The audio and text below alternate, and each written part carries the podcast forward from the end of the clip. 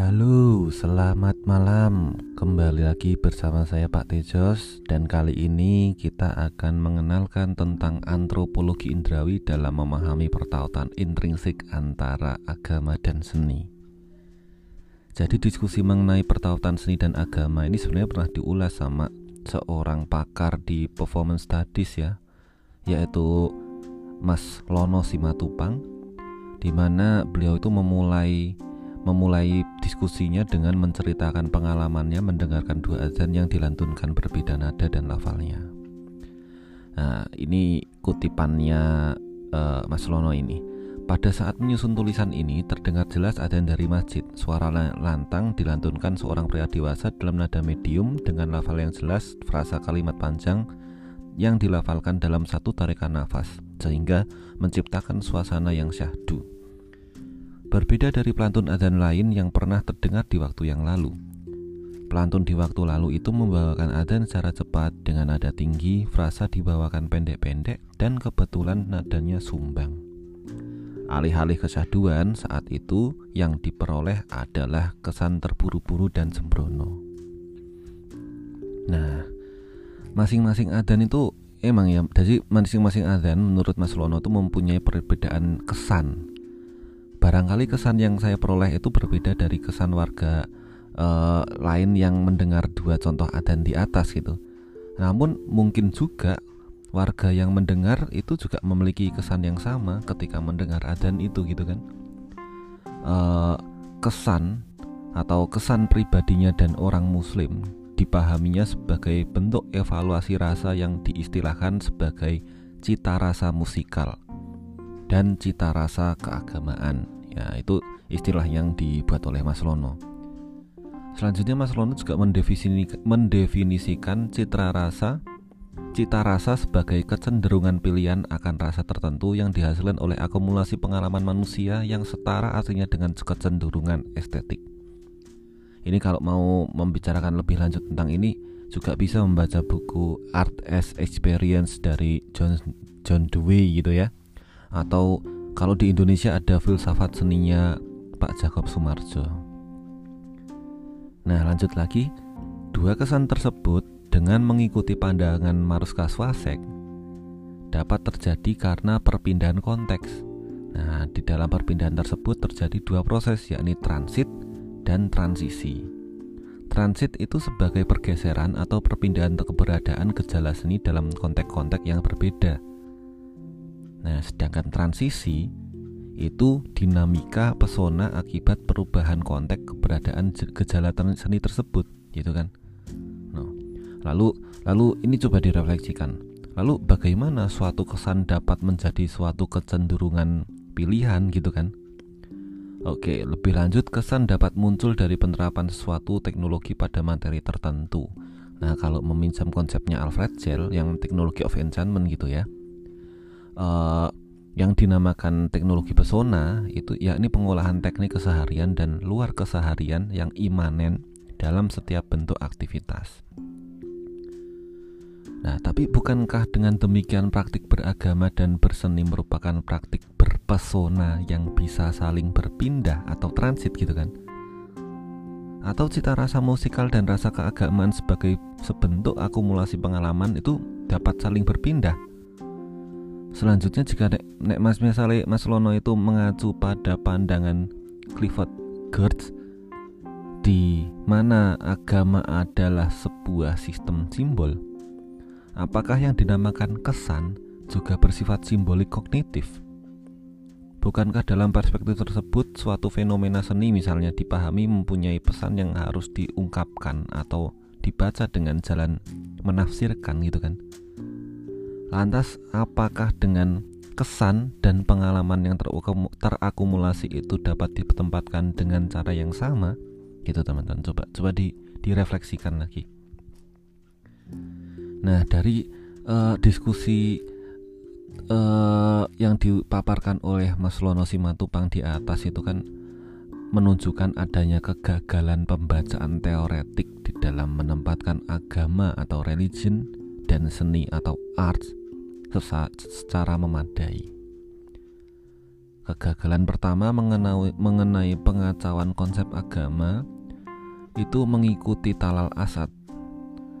Jadi konsep religion itu sendiri bukanlah konsep yang bisa mendefinisikan fenomena tertentu secara universal.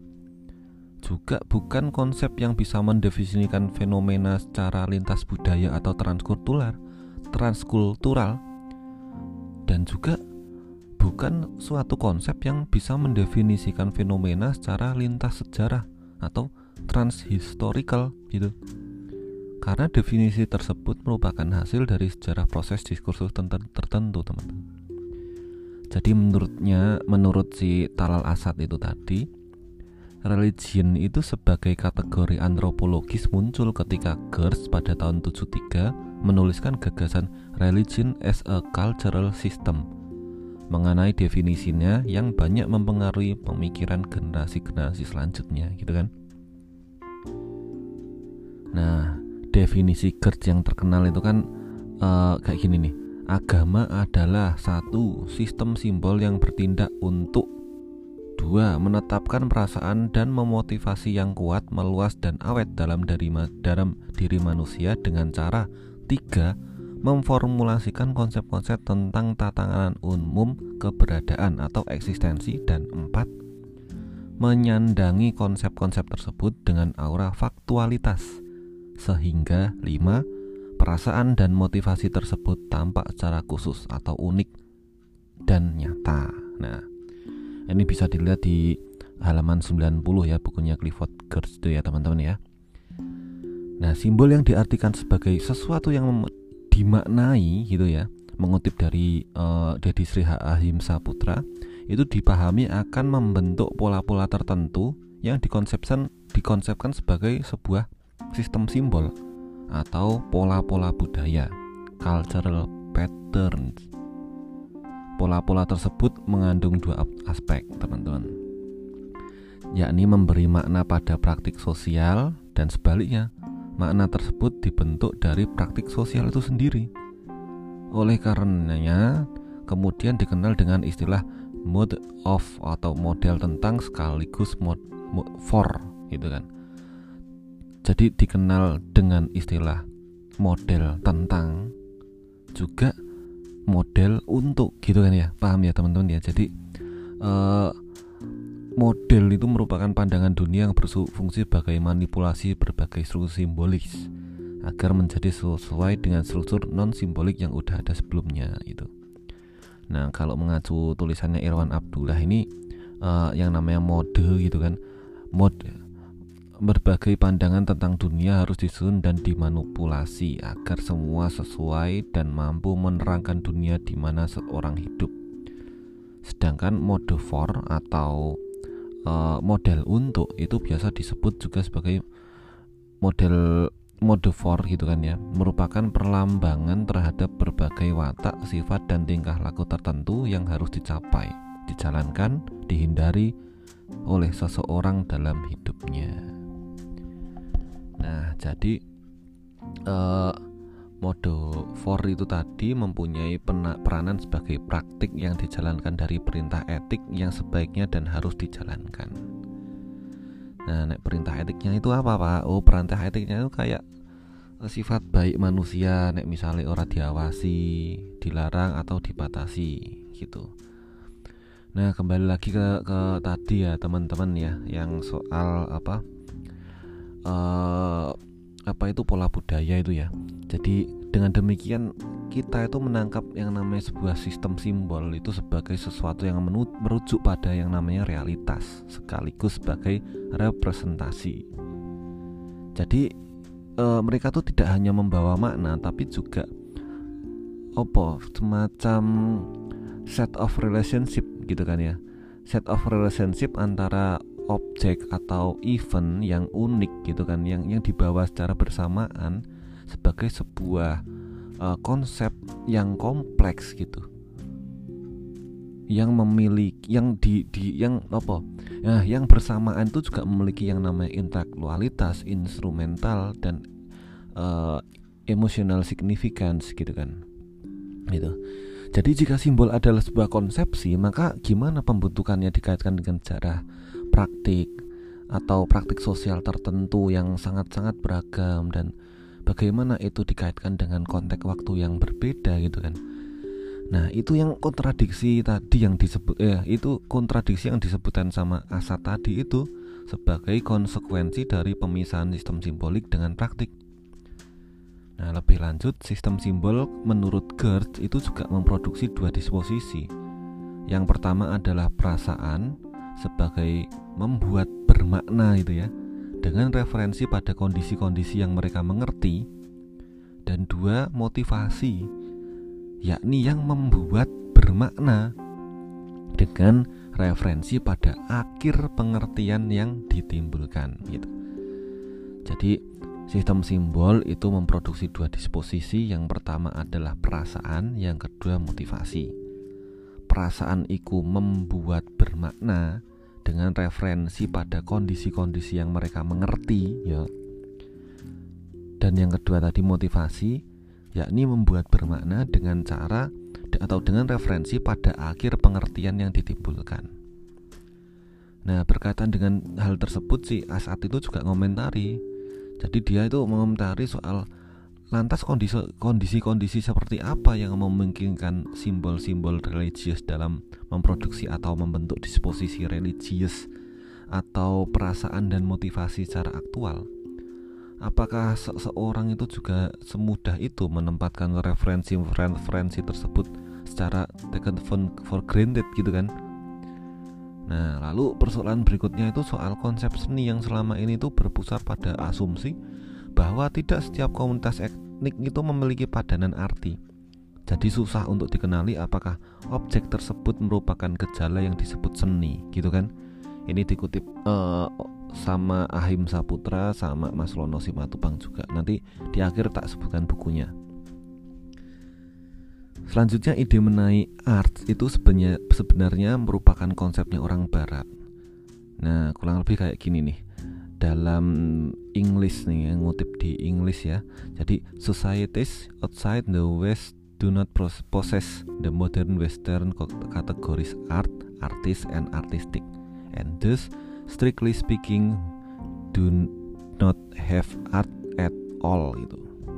Jadi konsep art dalam pandangan barat atau western itu berkembang sebagai konsep yang merujuk pada sesuatu yang mengandung tipe-tipe artistik seperti lukisan, ukiran, atau pertunjukan atau musik gitu atau teater gitu kan ataupun objek tertentu yang dikenali sebagai sesuatu yang artistik gitu. Lalu gimana kita dapat mengenali gejala-gejala yang disebut sebagai sesuatu yang seni pada masyarakat non barat? Coba coba uh, sebenarnya gimana uh, yang dikatakan sebagai seni sama orang-orang Indonesia gitu? Coba coba dibandingkan dengan yang tak omongkan barusan itu ya teman-teman ya. Lalu kalau misalnya mengacu pada uh, salah satu sumber lagi itu mengatakan bahasanya berbicara mengenai seni dan estetika itu seharusnya ditempatkan dalam kerangka gimana masyarakat mengenali gejala tersebut gitu kan? Nah estetika sendiri sebagai bagian imanen dalam seni dan praktik seni dengan mengacu pada akar kata dari bahasa Yunani yaitu estetis gitu, estesis gitu kan yang diartikan oleh Baumgartner sebagai science of perception yakni the apprehension and interpretation of the world through the sense gitu kan. Singkatnya estetika itu berurusan dengan cara mempersepsi dan mengenali dunia melalui indranya Nah, dengan demikian, gejala seni atau agama, terutama pada masyarakat non-barat, harus dipahami dengan menempatkan persepsi, pengalaman, dan penginderaan mereka yang sangat spesifik dan tidak semata-mata berdasarkan dominasi penglihatan sebagaimana barat memahami gejala seni.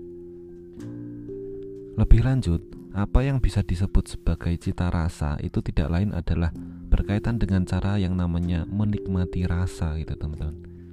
Menikmati rasa tertentu dan dibentuk dalam konteks tertentu pula.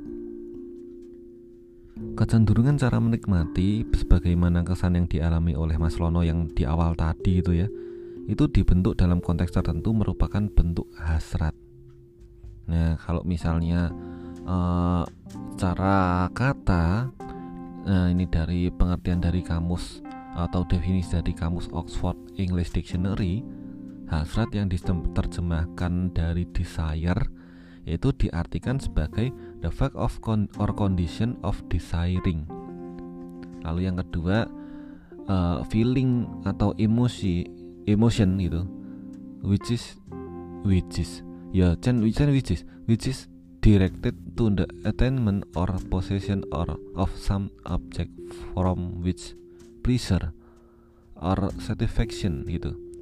Jadi sebuah kenikmatan itu ya. Jadi dengan demikian yang dinamakan hasrat itu merupakan kecenderungan harapan untuk meraih atau menggapai suatu keterbutuhan emosi perasaan persepsi dan ingatan tertentu yang berkaitan dengan pembentukan serta penanaman cara untuk merasakan yang direproduksi melalui sebuah pertunjukan. Nah, jadi uh, ya kita ngomongnya performance aja ya teman-teman ya. Jadi performance yang menjadi ranah kajian agama atau seni itu merupakan ruang yang ruang interaksi publik. Jadi dalam konteks seni dan agama yang namanya pelaku pertunjukan dan penonton pertunjukan itu merupakan dua entitas yang saling berinteraksi untuk menciptakan suatu tindakan atau aktivitas gitu. Oleh Mas Lono, penonton tuh dipahami sebagai partisipan yang aktif karena sifat penonton mengandalkan mengandaikan ketidakterlibatan gitu kan. Jadi kayak misalnya kowe nontonan yo ya koyo karo bayangki ya temen-temen gitu kan ya. Berdasarkan pemahaman tersebut, fokus kajian maka diarahkan pada elemen praktik dengan memberi penekanan pada pengalaman ketubuhan dan elemen bentuk sekaligus. Nah kalau mau baca itu ada di bukunya Mas Lono yang berjudul Par Pergelaran kalau nggak Pergelaran itu nanti nanti tak pokoknya di akhir nanti tak sebutkan gitu teman-teman ya. Nah lebih lanjut jika individu-individu dibentuk oleh yang namanya budaya maka gimana antara pelaku dan partisipan melangsungkan proses interaksinya di dalam pagelaran tersebut gitu.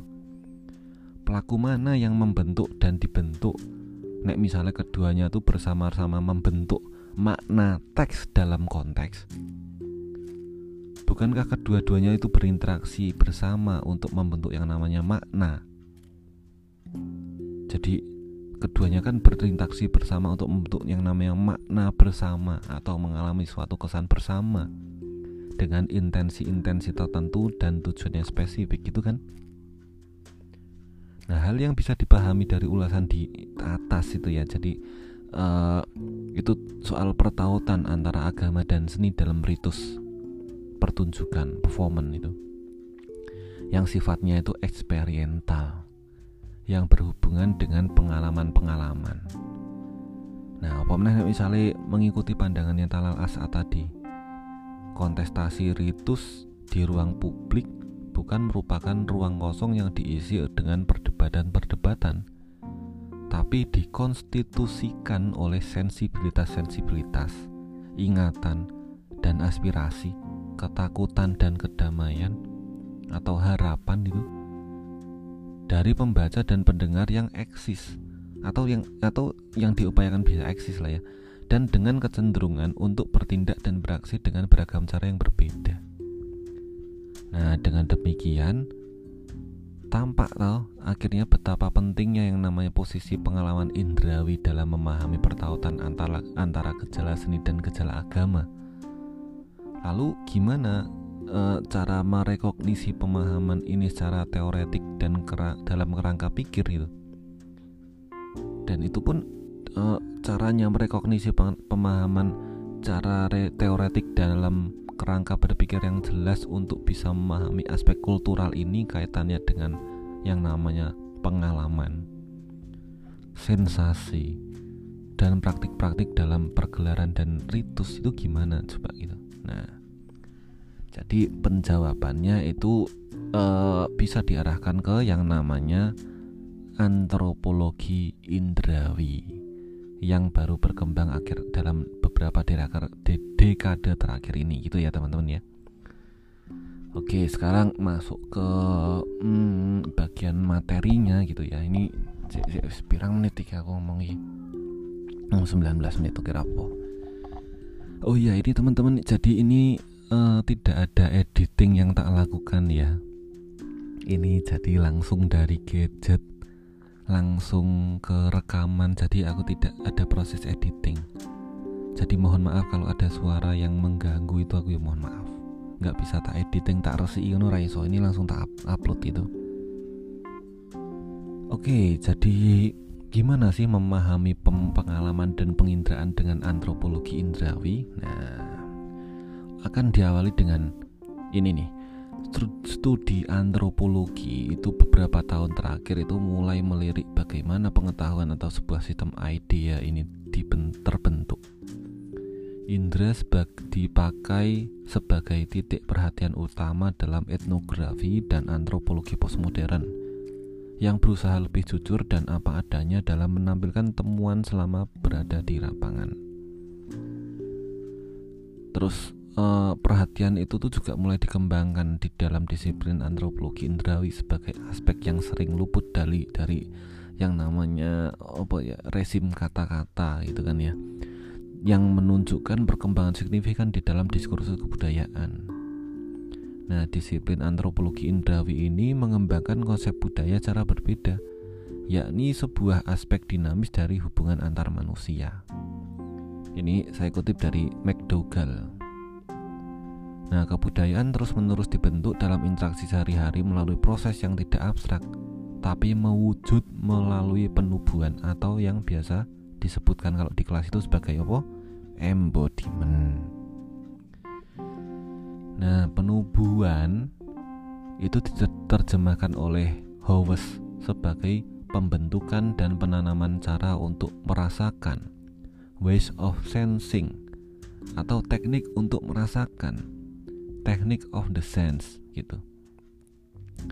Jadi pemahaman ini tuh membawa kecenderungan studi antropologi untuk memahami lebih lanjut tentang pengetahuan pengalaman dan sebuah aksi sebagai upaya untuk mendalami yang namanya aspek emosi atau ekspresi tubuh, indera, relasi, uh, keruangan, sama identitas individual. Jadi dengan demikian kebudayaan itu bisa dipahami sebagai sebuah aspek dinamis dari hubungan antar manusia yang terjadi melalui konstruksi dan penanaman cara uh, penanaman cara merasakan dan teknik merasakan cara merasakan dan teknik merasakan gitu ya melalui indera manusia sebagai cara mengada atau being manusia ini di dunia. Nah, kalau misalnya mau lebih lanjut lagi ada dua disiplin yang berkembang dalam kajian indrawi di antropologi yaitu sensori antropologi dan antropologi of the sense. Masing-masing disiplin itu berakar dari tokoh pemikiran yang beda, teman-teman. Kalau antropologi of the sense itu muncul pada periode 90-an. Uh, eh, jadi ya periode 90-an gitulah ya. Uh, yang dilatar belakangi oleh penolakan terhadap tekstualisme, verbusentrisme, dan okular-sentrisme. Nah, di mana ketiga istilah itu sangat konvensional dalam ilmu-ilmu sosial mengenai keberadaan makna. Jadi dianggap uno uno karena akhirnya uh, berusaha mengkaji lebih mendalam dimensi pengalaman sensorial dan eksistensial dari kondisi manusia yang sering kali itu luput dari perhatian ilmu-ilmu sosial. Gitu kan misalnya ngon antropologi seni itu kan uh, tugasnya kan juga kalian suruh terjun ke lapangan kan untuk merasakan secara indrawi gitu ya. Ada mahasiswa aku tuh yang sampai ikut bantuin nanam pari itu juga ada ya pas ngomong ke soal eco art itu ya ya itu asik untuk mereka dia lihatnya dari sudut pandang etnografis. Oke lanjut lagi. Antropologi of the sense. Tadi kalau tadi itu uh, melanjutkan tadi teman-teman ya. Antropologi of the sense itu mempunyai pandangan pengalaman indrawi yang menjadi cara manusia memahami dunia itu sangat kultural. Jadi penginderaan peng, penginderaan penglihatan atau seeing pendengaran hearing gitu kan sentuhan touching rasa taste bauan smell gitu. Itu bukan semata-mata fenomena fisikal dan natural tapi juga jalan atau mungkin atau apa pemungkin itu bagi transmisi nilai-nilai kultural gitu. Jadi indera dalam hal ini tuh ditempatkan sebagai objek kajian yang perlu didalami lebih lanjut karena dipahami sebagai prakondisi adanya budaya dan sistem pengetahuan teman-teman jadi benar-benar komplek ora gur opo tekstual tok ono ora bro gitu ya Nah lebih lanjut lagi ada tokoh yang namanya Klasen itu menjelaskan antropologi of the sense mempunyai tiga asumsi dasar. Yang pertama itu indera yang merupakan jendela dunia. Kenapa dia mengungkapkan indera sebagai asumsi dasar? Karena itu merupakan pengembangan lebih da lanjut dari kajian embodiment yang berkembang sejak 70 80-an itu ya. Penginderaan sebagai salah satu aktivitas tubuh dengan sendirinya juga merupakan konstruk sosial. Bukan hanya sebuah gejala biologis itu teman-teman. Jadi tolong nek misalnya ngerasa apa-apa tolong dari lihat dari sudut pandang yang lain gitu kan ya. Jadi penginderaan itu dibentuk melalui kode-kode sosial yang ditanamkan ditanamkan pada subjek gitu. Lalu asumsi kedua, karena penginderaan itu bersifat kultural, maka makna-makna budaya itu dikodekan secara berbeda dalam konteks-konteks tertentu yang disebut signifikansi kultural. Nah, itu asumsi itu merefleksikan pandangan orang-orang barat yang bias dalam memahami the others gitu. Di mana penglihatan dianggap sebagai cara yang menentukan dan paling objektif gitu kan dalam perkembangan ilmu pengetahuan sejak abad ke-18. Jadi uh, untuk itu antropologi itu harus bergerak, bergerak lebih jauh untuk memahami makna indrawi yang sangat beragam seberagam budaya itu sendiri gitu nah pemahaman itu mengarahkan pada asumsi ketiga yaitu makna-makna kultural yang tertanam atau encoded ke dalam semua indera. Wah swanger tenan nih gini misalnya kalian pelajari itu ya.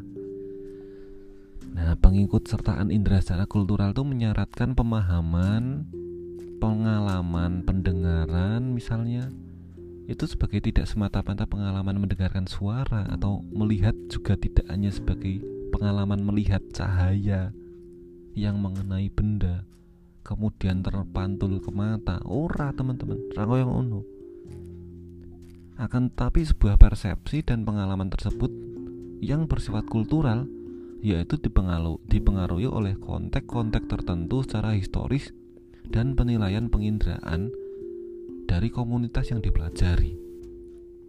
Itu ya. Jadi lebih lanjut lagi eh, tokoh dalam penelitiannya namanya Howes dan Lalonde itu menyarankan untuk bergerak di luar fenomenologi persepsi yang berbicara secara menyederhanakan dari penginderaan dunia ke arah studi persepsi yang memungkinkan penggalian cara penginderaan terhadap dunia. Bergesernya perhatian indera itu mengarahkan investigasi studi pada berbagai cara indera itu sendiri dikonstruksikan dan hidup dalam konteks budaya tertentu pula yang disebut sebagai polysensoriality. Nah, jadi uh, signifikansi sosial inilah yang menjadi perhatian utama para, para etnografer dalam memahami pengalaman indrawi masyarakat dalam sebuah kebudayaan.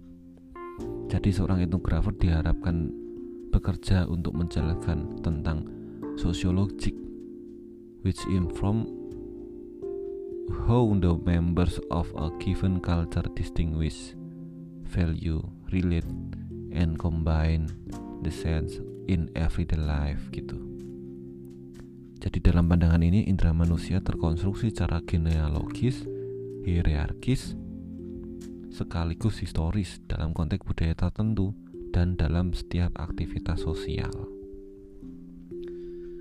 Nah, antropologi of the sense tadi juga dalam perkembangannya mendapat kritikan dari para pengembang sensori antropologi koyok Sarah Pink, Tip Ingold gitu ada beberapa poin kritik mereka terhadap antropologi of the sense gitu. Jadi Sarah Pink sendiri menempatkan antropologi of the sense sebagai subdisiplin ke dalam sensori antropologi yang interdisipliner. Pink berargumen cakupan sensori antropologi harus mampu melampaui studi tentang indrawi, tetapi tetap memperhatikan kategori konstruksi indrawi secara kultural. Menurutnya, indera manusia tidak terpisah ke dalam aliran atau channel-channel tertentu secara genealogis atau hierarkis. Tapi indera itu saling terkait sebagai tindak aktif manusia mengenali dunia sekelilingnya. Nah, kritiknya dari Pink itu juga diutarakan sama Ingold. Ingold menjelaskan indera itu sifatnya interchangeability, yakni saling terkoneksi satu sama lain. Dalam pandangannya, House masih terpengaruh oleh pandangan teori representasi dalam konstruksi pengetahuan. Nah, yang pertama tentang subjek seolah dibentuk oleh sosial. Cara individu menggunakan indera seolah-olah dibimbing oleh indera sosial melalui sistem kolektif gitu ya. Terus pandangan ini, pandangan itu tadi itu udah menaturalisasi properti modalitas penginderaan dengan alasan perbedaan-perbedaan di antara kebudayaan dalam cara mempersepsi dunia sekitar mereka itu mungkin diatributkan pada keseimbangan relatif pada setiap indera tertentu maupun indera-indera lainnya. Nah, yang kedua, kalau tadi yang pertama itu subjek seolah dibentuk oleh sosial, nah yang kedua itu bagi Ingold indera merupakan cara untuk mengenali lingkungan yang mereka mereka tinggali yang masing-masing itu terkoneksi satu sama lain. Jadi di sini tuh indera tidak diobjektifikasi itu teman-teman. Tapi dijadikan sebagai sebuah perspektif. Karena indera merupakan bentuk keterlibatan yang aktif dan eksploratif. Gitu. Lebih jauh organ-organ indera itu juga menjadi cara untuk membentuk dan mengenali dunia dalam menangkap momentum pengalaman serta menerima pengalaman itu sebagai sebuah kesadaran reflektif untuk peninjauan ulang maupun sebuah interpretasi gitu kan jadi pemahaman Ingold yang menjadi sebuah inspirasinya Sarah Pink tadi ya dalam mengembangkan sensori antropologi diilhami dari fenomenologinya Maurice Ponti gitu. Jan uh, Maurice Marlowe Ponti itu yang embodiment tuh. Nah, di dalam bukunya judulnya Phenomenology of Perception Ponti ini menjelaskan pertautan antara manusia dan dunianya jadi dia tuh menolak konsep kok gitu tertutupnya dari Deka? Descartes eh, wacone Deka.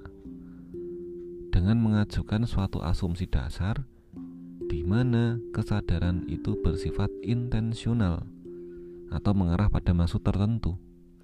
Akan tetapi, ia berbeda dengan Husserl si Pontini tentang intensionalitas nek misalnya Husserl ho, yang oleh Husserl tuh Husserl Husserl itu disebut sebagai intensionalitas kesadaran.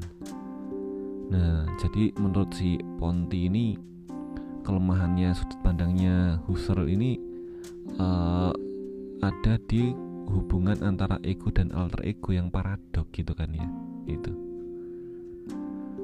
nah jadi menurut Ponti intensionalitas itu berada dalam rangka pertautan antara eksistensi dan dunianya gitu.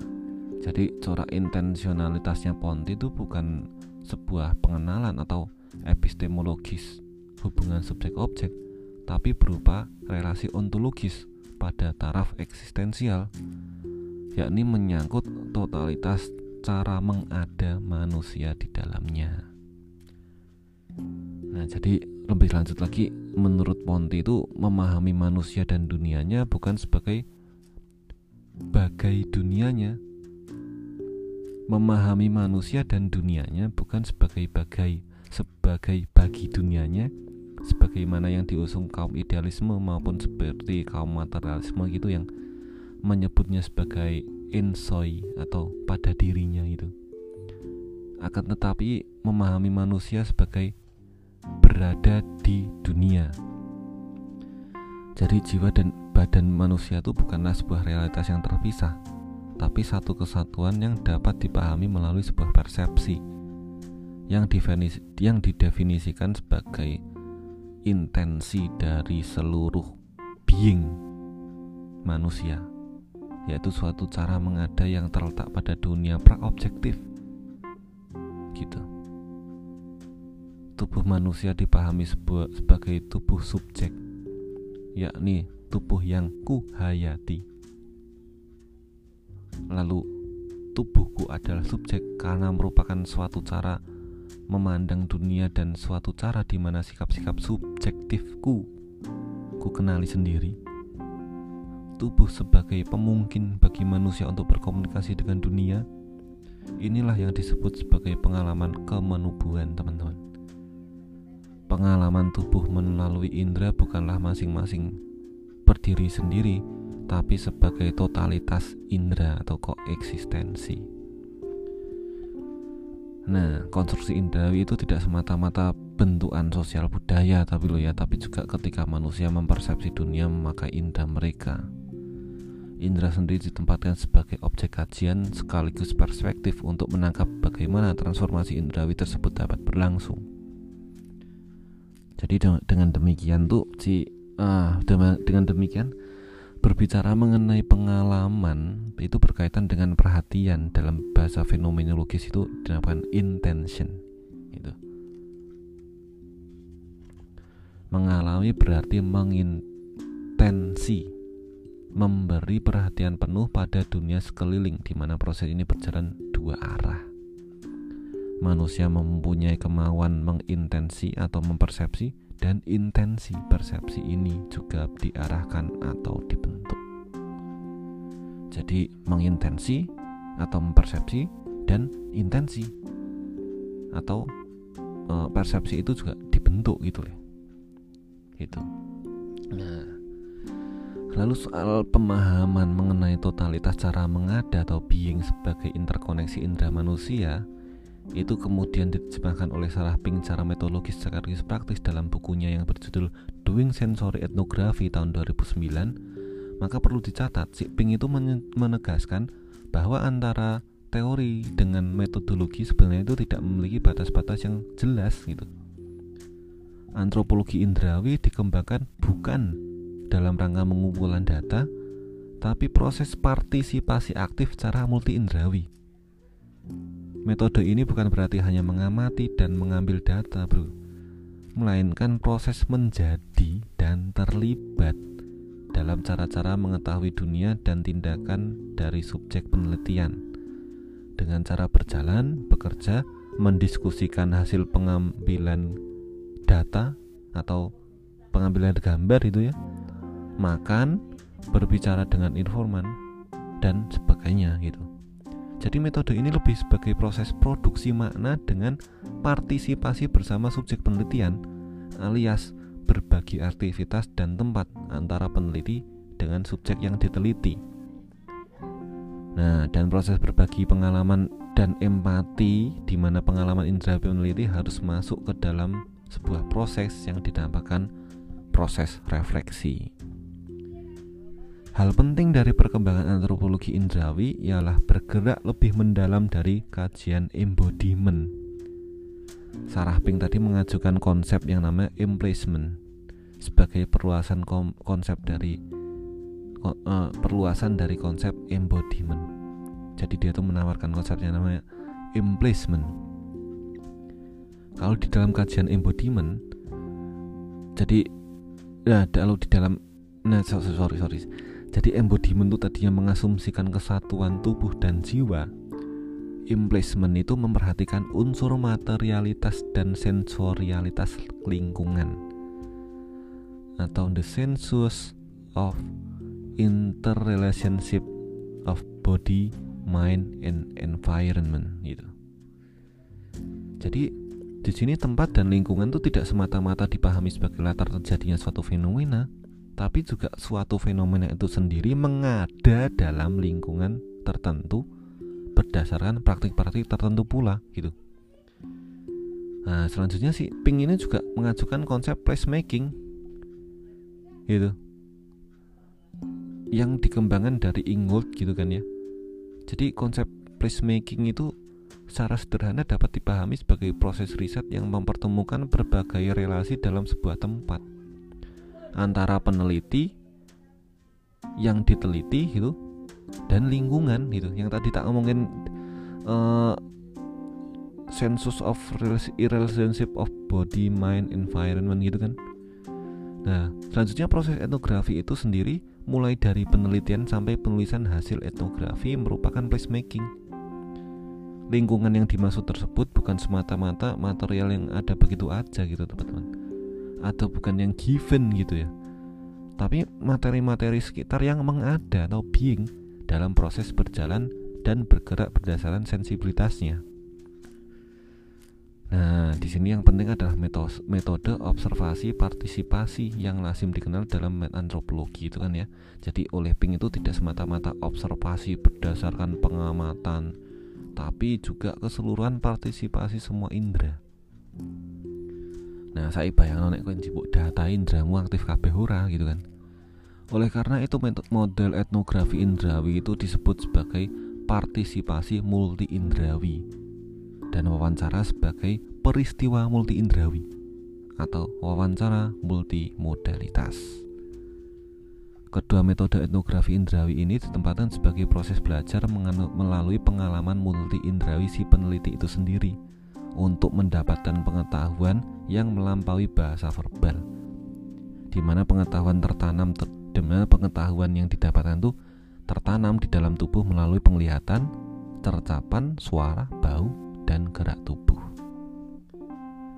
representasi di dalam etnografi memang sangat susah gitu untuk mendalami pengalaman-pengalaman di luar visual dan aural gitu kan ya itu jadi uh, untuk menekankan komitmen itu akhirnya uh, Sarah Pink itu juga memberikan opsi untuk menggunakan atau memanfaatkan media audiovisual gitu jadi menurutnya si Pink itu video represented this as place making encounters between researcher, participant, and the material or sensory environment gitu.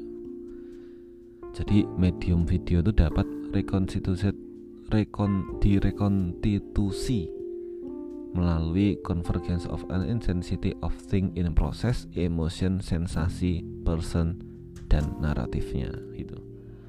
Nah, meskipun demikian, medium foto itu juga bisa digunakan sebagai alat penelitian yang tidak semata-mata menampilkan visualitas secara terpisah. Karena sebenarnya indera manusia itu juga terkoneksi satu sama lain itu kan ya.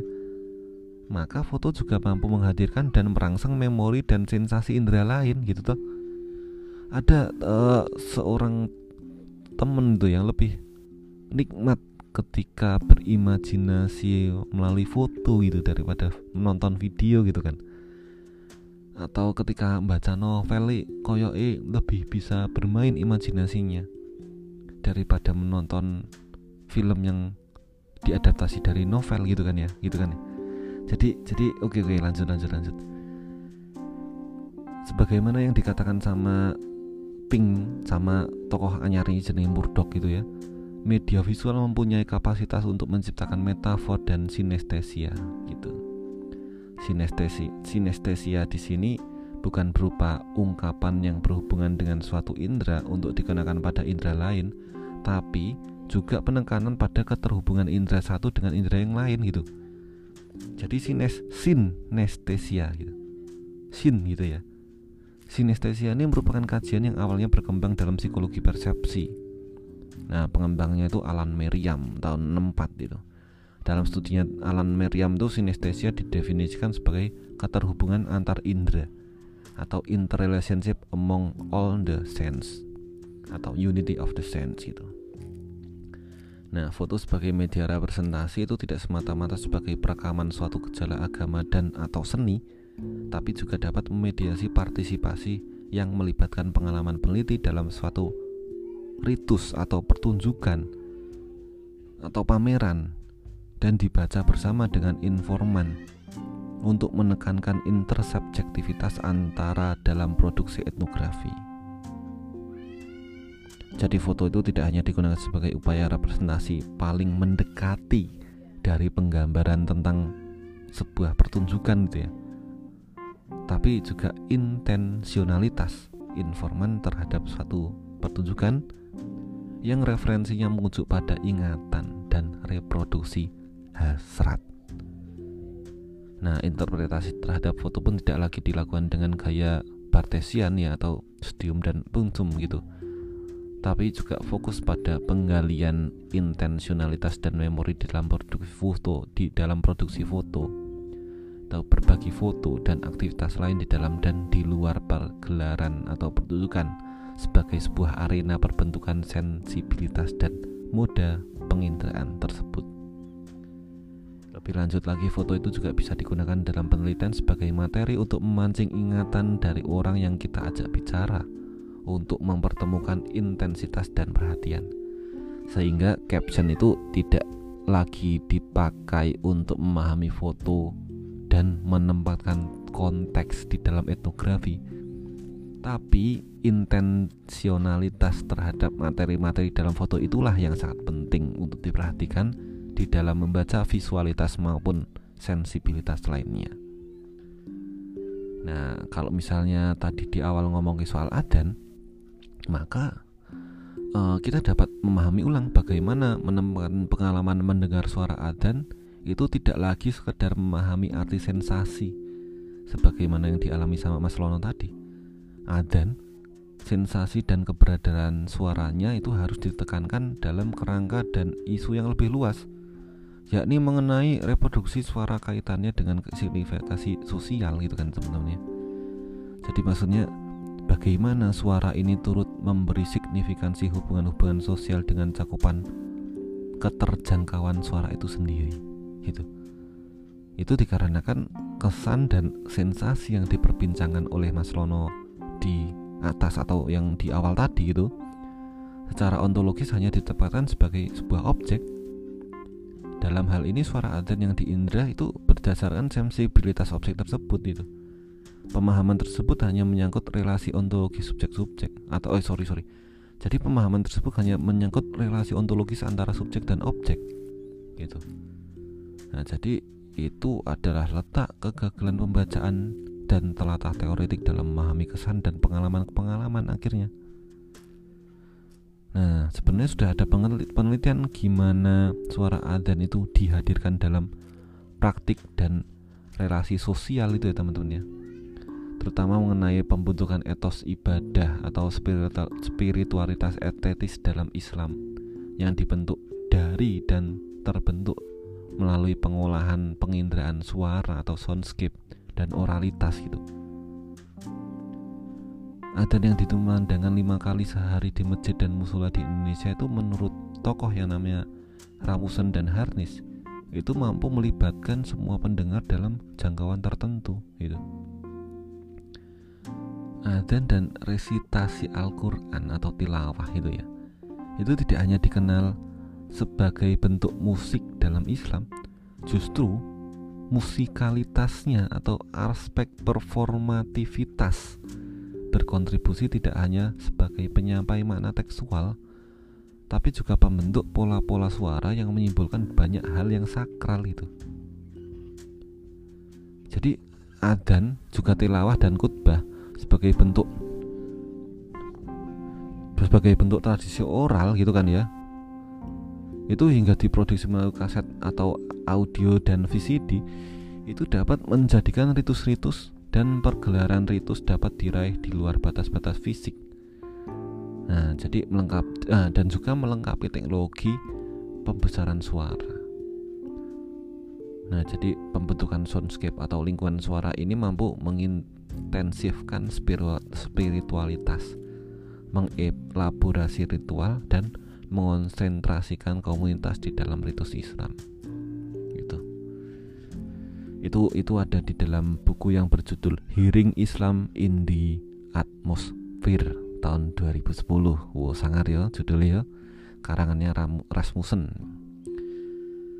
Nah lebih lanjut lagi tak, tak lanjutan dulu ya teman-teman ya e, pengasahan dan pembentukan pendengaran dalam pandangan Hitchkin itu terjadi karena mempunyai kapasitas, kapasitas terapeutik wah terapi yang terelaborasi dengan istilah-istilah etis dalam relasinya dengan bentuk pandangan yang teologis. Jadi adan itu kan dapat diputar ber berulang-ulang kali gitu kan. Jadi tidak hanya memberi kesan retoris tapi juga berefek pada pembentukan kebiasaan penginderaan, terutama praktik mendengar.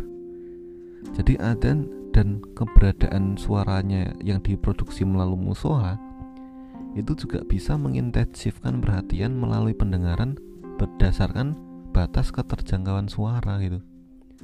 Kalau misalnya meminjam konsep dari Edward Hall sebagai kejarakan atau proximitas itu. Masing-masing sensibilitas tersebut mengantarai dan membentuk tingkat intensitas hubungan komunikasi dalam kejaraan tertentu berdasarkan batas-batas keterjangkauan penginderaan. Nah, dengan demikian, cara pandang seperti ini menuntut kita untuk memahami wilayah yang namanya estet, wilayah estetik, yaitu dimensi performativitas dan perseptual dari ekspresi dan praktik kultural serta pengalaman ketubuhan sebagai ranah penggalian pengetahuan dalam kaitannya dengan pembentukan kecenderungan untuk menikmati cita rasa estetis ketergelaran, rasa keagamaan tertentu, maupun praktik konsumsi lain itu sendiri dan signifikansinya dalam hubungan-hubungan sosial yang lebih luas. Nah, di samping itu perspektif ini tuh dapat mengajak kita untuk memahami aspek-aspek yang menyangkut bagaimana orang itu being in the world gitu atau mengada di dunia dengan melibatkan dan mengelaborasi aspek-aspek sensibilitas material melalui serangkaian praktik penginderaan dan intensionalitas terhadap dunia yang berlangsung hari-hari di sekitar kita. Gitu teman-teman. Jadi uh, sangat sangat kompleks itu ya nanti nek misalnya meh mau lebih lanjut tuh juga bisa ngomongin soal Malinowski juga gitu kan ya. Nah, jadi nah, kerja antropologis atau riset seni gitu ya. Dan juga agama. Itu ke depannya penting untuk mengangkat dari ontologi yang ditawarkan oleh Merleau-Ponty yaitu investigasi mengenai being in the world itu tentang proses mengada manusia. Itu kan ya. Jadi diajak memahami gimana kehidupan kita itu dibentuk dan berlangsung melalui moda-moda penginderaan di dalam praktik sosial yang terhubung dalam lingkungan dan materi tertentu gitu. Itu juga keberadaannya dan relasinya antara individu dengan sosial itu tidak dihubungkan oleh proses berbagi yang namanya wilayah simbolik maupun berbagi identitas yang sama tapi melalui proses berbagi kecenderungan yang sama dalam pengalaman sensibilitas, perhatian dan intensionalitas. Gitu. Nah, gitu ya teman-teman. Jadi uh, itu yang bisa tak sampaikan uh, tentang antropologi indrawi dan hal-hal yang ada di sekitarnya itu. Nah, kalau misalnya mau membaca buku referensinya bisa ke bukunya Hedi Sri Ahim Saputra. Ada sekitar dua lah ya, yaitu ketika orang Jawa nyeni atau yang berjudul antropologi dan seni gitu uh, atau juga bisa oh ya Asad Talal tadi judulnya adalah The Construction of Religion as an Anthropological Category gitu ya.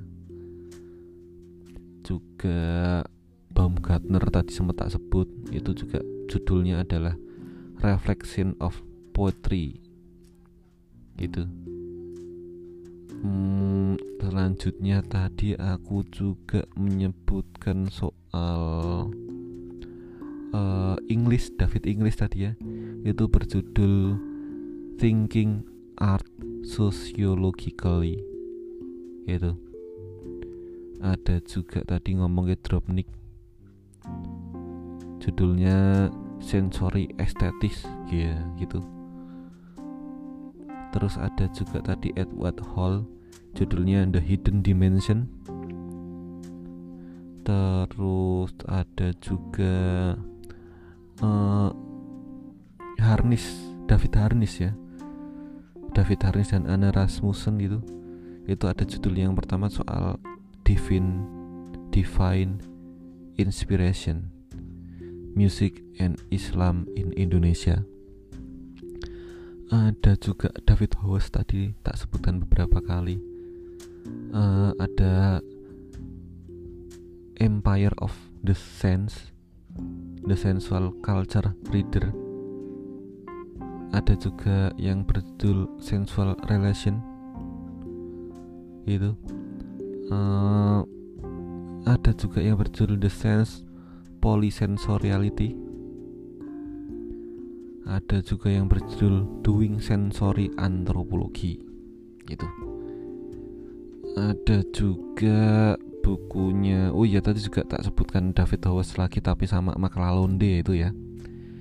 Itu tak kutip dari buku yang berjudul The History of Sensibilities. Itu. Ada juga uh, Tim Ingold.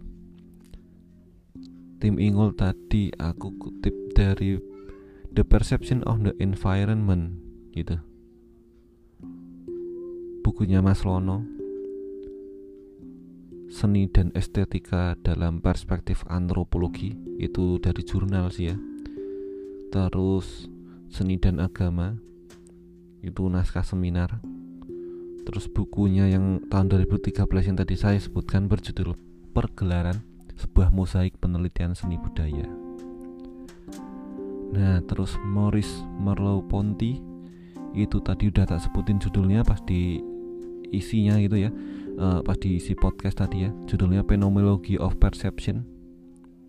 Ada juga Alan Merriam judulnya Aesthetic and the Irrelationship of the Arts. Sarah Pink tadi berjudul uh, Interdisciplinary Agendas in Visual Research. Itu itu lebih ke researching soal visual antropologi gitu ya. Ada juga yang berjudul Walking with Video. Ada juga yang berjudul Doing Sensory Ethnography ada juga yang berjudul uh, Multimodality, Multisensoriality and Ethnographic Knowing ada juga masih dari Sarah Ping ini yang terakhir berjudul From Embodiment to Emplacement Rethinking Competing Bodies Sense and Spacia, spati, Spacia, Spatialities nah. Terus tadi uh, apa nih ya kira-kira sih anu, lali Kalau oh ya yang Ramusan sendiri tadi judulnya Hearing Islam in the Atmosphere Nah, gitu teman-teman. Jadi ini agak hangat ya materinya ya. Silakan diulang-ulang berkali-kali. Gitu. Semoga paham. Kalau nggak paham silahkan tanya lewat WA atau apalah terserah. Gitu. Gitu aja podcast Pak Tejos kali ini. Uh, akan saya lanjutkan materinya di besok malam gitu ya kalau sempat ya. Selamat malam teman-teman. Selamat menikmati. Tetap jaga kesehatan karena itu adalah tugas dari saya. Tugasnya itu satu ya Jaga kesehatan. Nah gitu aja. Oke. Uh, Banyak kurangnya Saya mohon maaf.